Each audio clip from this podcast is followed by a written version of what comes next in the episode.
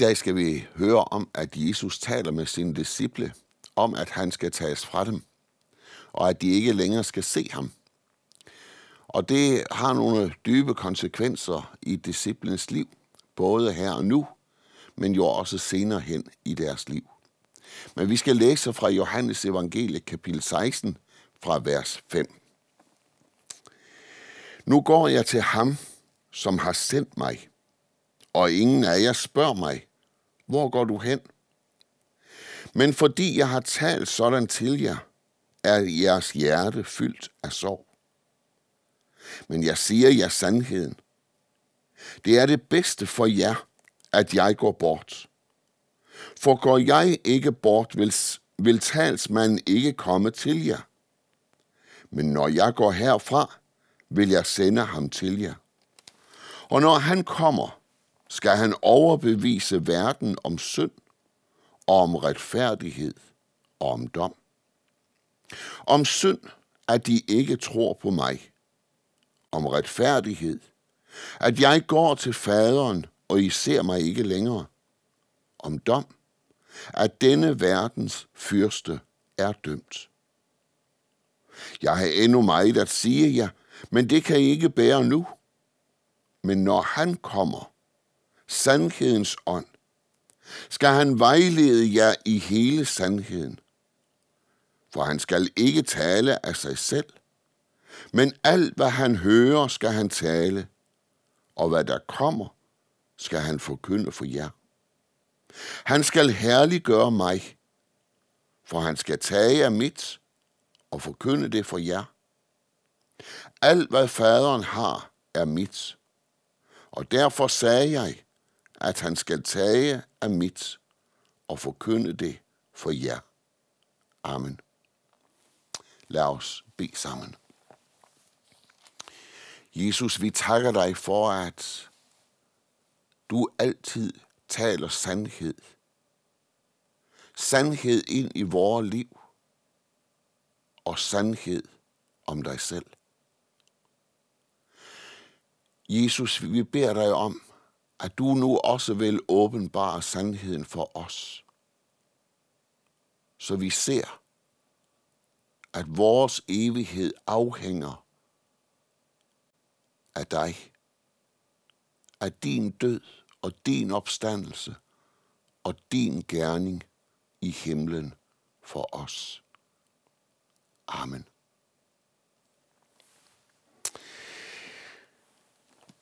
Fordi jeg har talt således til jer, er jeres hjerte fyldt af sorg. Ja, Jesus. Det kunne du vel egentlig have regnet ud. At disciplene selvfølgelig ville blive kede af det. Jeg ikke bare kede af det, men hjertet ville blive fyldt med sorg. Når du begynder at tale med dem om, at du skal tages fra dem at de ikke længere skal se dig. At de ikke længere skal følges med dig. At de ikke længere skal opleve, hvordan at du talte til menneske, menneskeflokkene, og hvordan at mennesker blev grebet af det, som du sagde. De skal ikke længere opleve dine under. De skal ikke længere opleve, hvordan at du tog dig af de syge tog dig af dem, som havde det svært. Dem, som var faldet i synd. Dem, som oplevede, at livet her virkelig gjorde ondt. Det er vel ikke så sært, at når du så siger til dine disciple, at nu skal jeg tages fra jer, at så bliver deres hjerte fyldt af sorg. Jeg tror på mange måder, at vi godt kan genkende noget af det, vi som hører Jesus til. Genkende det, når Jesus skjuler sig for os. Når vi ligesom ikke længere kan se ham. Når det er sådan, at vi ikke forstår hans handlemåde med os. Og det kan der jo være mange grunde til. Grunden her, det er jo, at Jesus skulle dø. Det, som disciplene havde sat al deres lid og al deres tro på, det skulle nu dø. For de havde virkelig regnet med, at Jesus skulle være befrieren, ikke bare ind i deres eget liv, men også ind i Israels liv. Og så havde Jesus talt med dem om, at han skulle dø. Jamen, hvordan kunne det dog hænge sammen? Skulle befrieren fjernes fra dem? Skulle han virkelig dø, og de stå tilbage? De ville jo komme til at se ud som de største tabere i livet her. De har forladt alt. De havde forladt deres arbejde.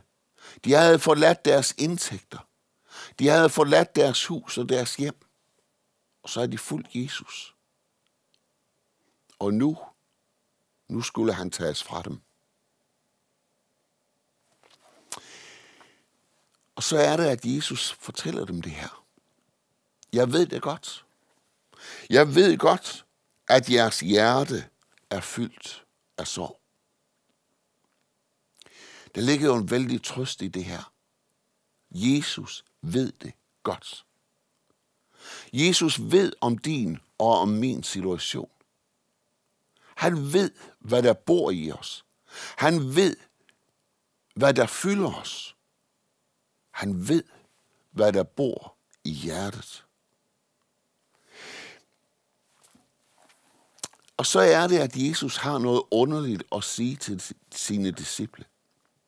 Noget, som på mange måder strider imod alt det, som de selv oplevede. Han siger det nemlig til dem. Jeg siger jer sandheden. Ja, hvad var det for en sandhed? Jesus ville sige til sine disciple. Jo, det var det, som strid imod alt, hvad de erfarede og oplevede i deres eget liv. Han ville nemlig sige det til dem, ja, jeres hjerte er fyldt af sorg, og I forstår det ikke. Men virkeligheden er, at det er det bedste for jer, at jeg tages fra jer. Det er det bedste for jer, at jeg går bort. Jamen, hvordan kunne det være? Hvordan kunne det være det bedste, at disciplene oplevede, at Jesus blev taget fra dem? Det er fordi Jesus har noget endnu bedre. Han har noget endnu bedre til dem. Nu skulle de ikke bare vandre sammen med Jesus. Nej, nu skulle de få Jesus i deres hjerter. For siger Jesus, går jeg ikke bort, vil talsmanden ikke komme til jer. Talsmanden. Det er et andet ord for Helligånden. Helligånden, som er den tredje person i Gud. Gud Fader, Guds søn og Gud hellige ånd. Hvis ikke jeg går bort, siger Jesus, så må I jo følges med mig her på jorden. Og det er jo fantastisk, og det er stort. Men jeg har noget endnu større til jer. Helligånden. Min ånd skal komme og tage bolig i jer. Tænk, hvilken virkelighed. Tænk, hvilken virkelighed det var for disciplene. Og tænk, hvilken virkelighed det er for dig og mig i dag. Du, der tror på Jesus. Du, der er et Guds barn. Du bærer på noget inden i dit hjerte, som er langt mere værdifuld end noget andet her på jorden. Guds hellige ånd har taget bolig i dig og i mig. Jo, Jesus taler sandhed. Det gør han til sine disciple, og det gør han i dag. Ind i dit og i mit liv. Der vil han gerne forkynde det og sige det til dig. Du bærer Guds hellige ånd i dit hjerte. For han er kommet, og han har taget bolig i dig.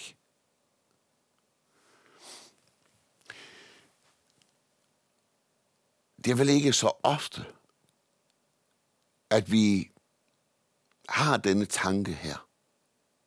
Jeg bærer på Guds hellige ånd i mit hjerte. Han er der. Og han har en opgave, både ind i mit liv, men også ind i verden. Og hvad er det for en opgave, Gud har givet sin ånd? Jo, siger Jesus, han skal komme, og så skal han overbevise verden om synd, om retfærdighed og om dom. Helligånden i dit hjerte, han har tre opgaver.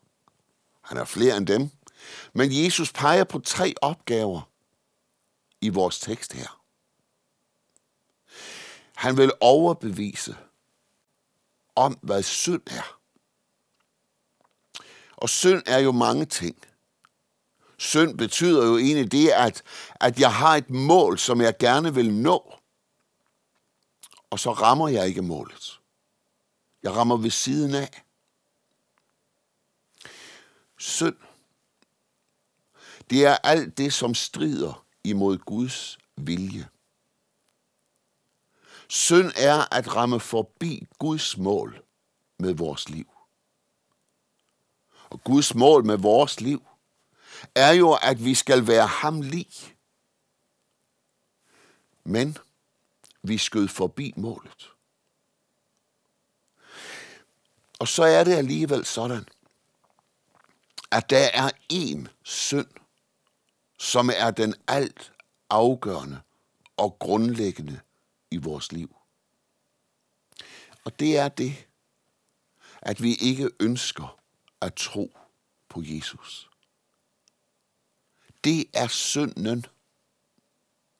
Når Jesus et andet sted taler om, hvordan at mennesker nok hørte hans ord, men hvordan de blev forarvet over det ord, som han fortalte eller forkyndte, så er det, at han siger det til menneskeheden der. Sandheden bor ikke i jer. Nej, for de var godt klar over, at det Jesus sagde, det var sandt. Men de ville ikke tro det. Og der var jo egentlig bare nogle få, som mens Jesus vandrede her på jorden, som virkelig tog imod hans ord og troede det. Jo, de kunne blive begejstret over Jesus. De kunne blive begejstret over, hvad de så og hvad de hørte. Men troen i hjertet, den tro, som satte al deres tillid til Jesus, den var borte. Hvad er synd? Jo, siger Jesus, synd er, at de ikke tror på mig. Og hvorfor er det synd? Jamen det er, fordi det strider imod Guds vilje. Jesus siger det et andet sted, øh, hvor han udtaler, hvad der er Guds vilje. Han siger det sådan, at øh, i øh, Johannes evangelie kapitel 6 og vers 40, for min fars vilje er, at enhver, som ser sønnen, altså Jesus, og tror på ham, skal have evigt liv. Hvad er Guds vilje? Det er, at du skal se Jesus, og du skal tro på ham. Det er, at du skal sætte al din lid til det, som Jesus er, og det, som Jesus har gjort. Ja, men der er så meget i mig. Der er så meget i mig, som har gjort oprør imod Jesus. Der er så mange fald og nederlag i mit liv. Så hvordan skulle jeg kunne tro, at Jesus er min frelser? Hvordan skulle jeg kunne tro, at Jesus vil have med mig at gøre? Nu skal du høre det. Det er Guds vilje, at du skal tro på Jesus. Uanset hvor mange fejl, uanset hvor mange fald, uanset størrelsen af synd i dit liv, så er det Guds vilje, at du skal tro på Jesus. For Helligånden vil overbevise dig om, at synden, det er ikke alle de mange ting, som du har gjort. Men synden, det er, at du ikke vil tro på ham, som Gud har givet som frelser i dit liv. For det er Guds vilje, at du skal tro på Jesus og deri få evigt liv. Det andet, som er Helligåndens opgave, det er egentlig på mange måder, lyder det underligt i vores ører. Men Jesus siger det her om retfærdighed. Altså at Helligånden skal overbevise mig om retfærdighed. Og hvad er det for en retfærdighed? Ja, det er ikke den retfærdighed, som du kan frembringe i dit liv. Men den retfærdighed, som Jesus her taler om, det er den, at han går til faderen. At han går til Gud, og vi ikke længere ser ham med vores blotte øje. Nej. Jesus er nemlig gået til faderen, til Gud. Og hvorfor er Jesus det? Jo, det siger han jo her, at jeg er gået til Gud for at gøre min retfærdighed gældende i dit sted. Jesus sidder for Guds ansigt, og der gør han noget ganske bestemt. Der gør han nemlig al sin gerning gældende ind for Gud i dit og i mit sted. Hvad var Jesu fuldkommende gerning? Jo, det var den gerning, som du og jeg ikke kunne. Paulus taler om i Galaterbrevet om, at der ligger en forbandelse ind over vores liv. Han taler om lovens forbandelse. Og hvad er lovens forbandelse? Jo, lovens forbandelse er den, at loven kræver det af dig og mig, som vi ikke kan, men som vi skal for at få evigt liv. Denne lovens forbandelse, den tog Jesus på sig. Den blev Jesus gjort til. Og det ser vi jo aller, aller tydeligst. Den dag, hvor Jesus hænger på korset. Der bliver vi klar over, at han ikke bare er under menneskers dom, men han er under Guds dom. Han er under lovens forbandelse. Forbandelsen fra Gud. Og hvorfor er han det? Det er han, fordi han er blevet gjort til det, som du er. Det, som jeg er. Han er blevet gjort til mine onde tanker. Han er blevet gjort til mine onde handlinger. Til mine onde ord. Han er blevet gjort til synd.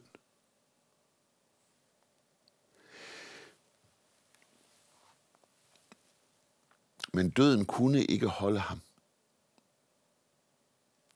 Døden var nødt til at give slip på Jesus. Og hvorfor?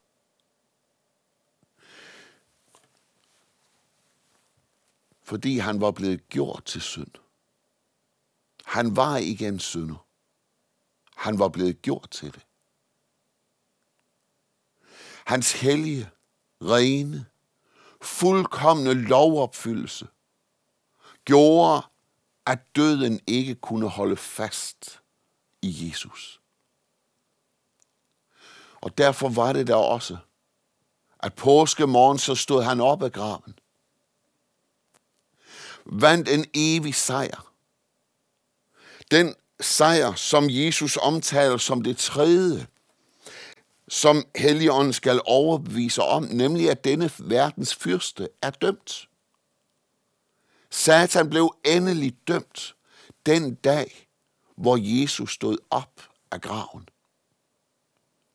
Men dette hellige liv, denne fuldkommende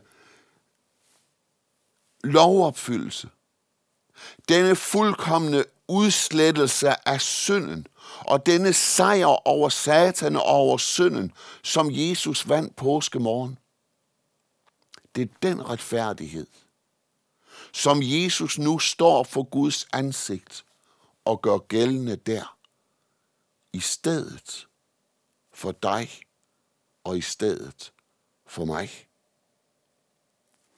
Her er det, at det virkelig går i opfyldelse. Det, som profeten Jeremias taler om. Når han taler om Jesus og siger det om i Jeremias kapitel 23 og vers 6, at i hans dage skal Juda frelses, og Israel ligge trygt. Han skal få dette navn. Herren er vor retfærdighed. Jesus er din retfærdighed. Uanset hvad der så måtte ligge på din livsvej af synd, af fald, af nederlag, så er Jesus din retfærdighed ind for Gud. Og ja, så har du en modstander, og han vil til stadighed minde dig om synden i dit liv. Han vil til stadighed sige det til dig, det du har gjort. Det er så utilgiveligt. Og det kan han jo for så vidt have ret i. Men hvornår er det, at jeg for alvor trænger til tilgivelse? Det er netop, når jeg har gjort det utilgivelige. Og ved du hvad? Denne tilgivelse er det utilgivelige. Det er det, Jesus han har til dig. Det er det, han rækker til dig og til mig. Jamen, jeg har gjort det så tit. Ja. Det er jo netop det, der gør, at det er utilgiveligt. Men Jesus har tilgivelse til dig, som har gjort det utilgivelige. Ellers havde han ikke betalt så stor en pris for det. Ellers ville han ikke stå for Guds ansigt i dag og gøre sin retfærdighed gældende i dit sted. Nej, i sandhed. Jesus er gået til faderen, og mine øjne ser ham ikke mere. Men Guds øjne ser ham. Guds øjne ser Jesus i dit og i mit sted. Og så er det, at Jesus siger det til sine disciple, jeg har endnu meget mere at sige jer, men I kan ikke, I kan ikke bære det nu. Men, og så vender han tilbage til det, som han begyndte med at sige, nemlig det med Helligånden, at Helligånden vil komme til dem. Men når han kommer, sandhedens ånd, altså talsmanden, Helligånden, så skal han vejlede jer i hele sandheden. Sådan står der i vores oversættelse her. men der er egentlig faldet et ord ud. For det er ikke bare sådan, at Helligånden skal vejlede i sandheden. Nej, det Jesus egentlig siger her, det er, at Helligånden skal vejlede os ind i hele sandheden.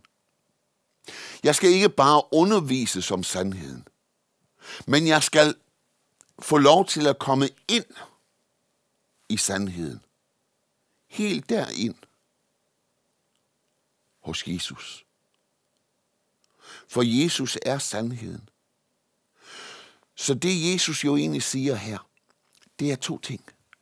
Det er, Helligånden vil komme og tage bolig i dig. Og den gerning, som han vil gøre i dig, det er, at han vil føre dig ind i mig.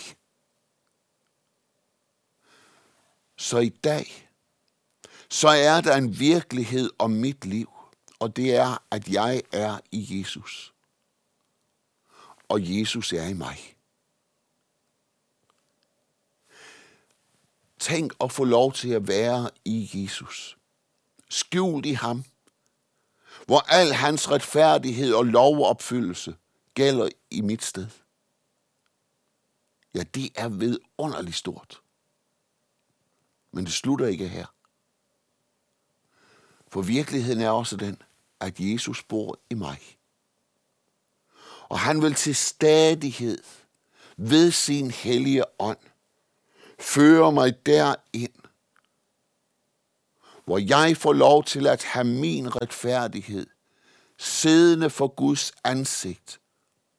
Min retfærdighed, som hedder Jesus. Og derfor er det der også, at Jesus afslutter med at sige, han skal herliggøre mig. Ja, i sandhed skal Helligånden herliggøre Jesus for mit hjerte. Dag ud og dag ind skal han pege på ham, som er min retfærdighed, ind for Guds ansigt i stedet for mig. Herlige Jesus, herlige frelser, han som har købt mig, han som nu gør al sin gerning gældende i mit sted for Guds ansigt. Amen. Lad os bede sammen. Helligånd, vi takker og lover og priser dig for hver eneste gang, du gør Jesus stor for vores hjerter. Amen.